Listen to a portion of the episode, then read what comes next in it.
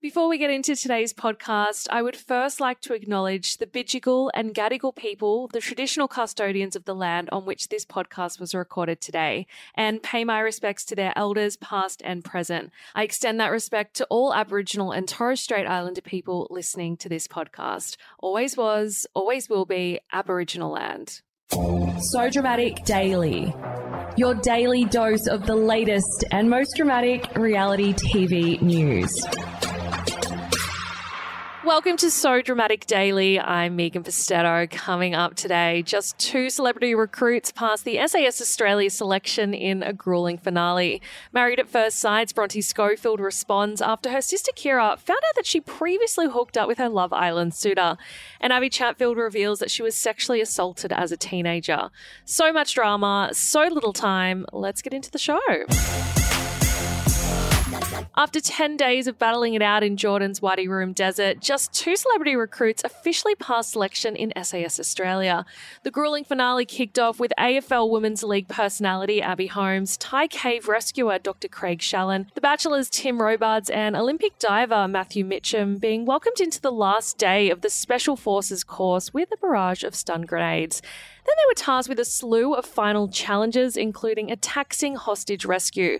While each of the final recruits completed Chief Instructor Ant Middleton's tasks, only half of the team officially made it through selection to become the winners of SAS Australia. And they were Tim and Matthew.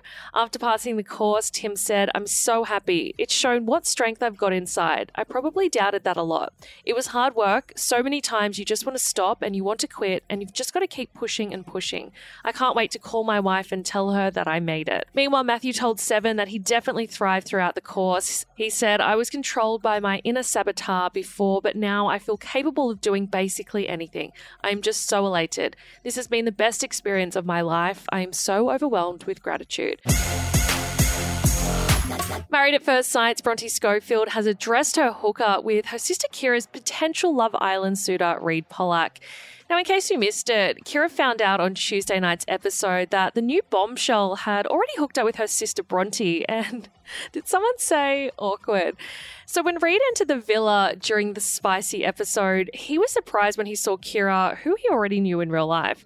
Host Sophie Monk then asked how the pair had met, to which Reid replied, I think I matched with Kirra on Tinder, before turning to her and admitting, also, I did see your sister. Kirra gave us the clarification we needed when she outright asked Reid, You fucked my sister? And he responded, saying, Uh, yes. And I officially have no words. Now, Bronte has addressed her hookup with Reid, resharing current Islander Savannah Badger's post to make light of the awkward situation that unfolded on screen.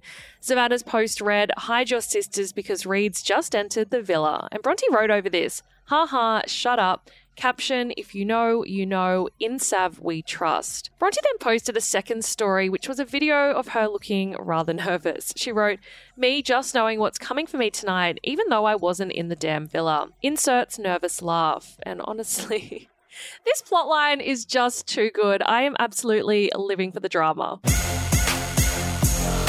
Just a content note this next story does discuss sexual assault. If this topic is triggering for you, I do advise skipping the rest of this episode. Abbie Chatfield has revealed that she was sexually assaulted as a teenager. During this week's episode of her It's a Lot podcast, Abbie admitted that the horrible incident had left her feeling ashamed for years.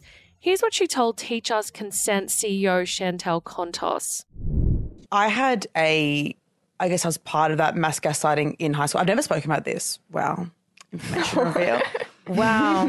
wow, she's good. Um, okay, there was these two guys. I was at a, po- a semi-post um, at this person's house. God, I feel sick even bringing it up. When I was in high school, when I when this happened, the response from my friends was so fucked from my girlfriends. Basically, I uh, had consensual sex with one guy um, at this party, and then I was so drunk that I was passed out in a bush, and then this other guy had sex with me that I'd kissed before two weekends before or something. So that was rape, and I still can't have sex outside because I have a panic attack. The girls in my group, I told one of them, and she. Uh, and, and our other friend, and they both, I told them, I was like, oh, that was just predatory. Yeah, and then their kind of response was, um, I was just embarrassed that I'd fucked two guys in one night. I, I think I think my friends just were kind of like, you're being ridiculous. Don't like you're just a slut, basically, and you just you just regret it, so you don't want to talk, you don't want to talk about it. And I've literally, I, and then I told one guy actually, who was my like best guy friend at the time, who was at the, he was on the rugby team, who was like a very like, fuck, and he was like, that's fucked. Like, hmm. that's not okay. And then I only spoke to him about it for the next like year. I didn't speak to anyone else about it. And I think that I also, even still to this day, haven't spoken about it because I'm like, well, like he was young and didn't have the information to understand that that wasn't okay.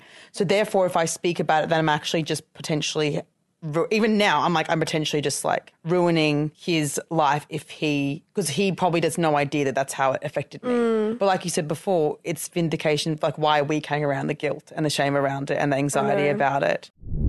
Amen. Well done to Abbie for sharing her experience. That is the latest from So Dramatic Daily. For more tea, please head to our website, sodramaticonline.com. And you can also find us on TikTok, Twitter, Instagram, and Facebook at So Dramatic Online. I'll see you guys back here, same time, same place tomorrow. Ciao for now. Kind regards. So Dramatic Daily.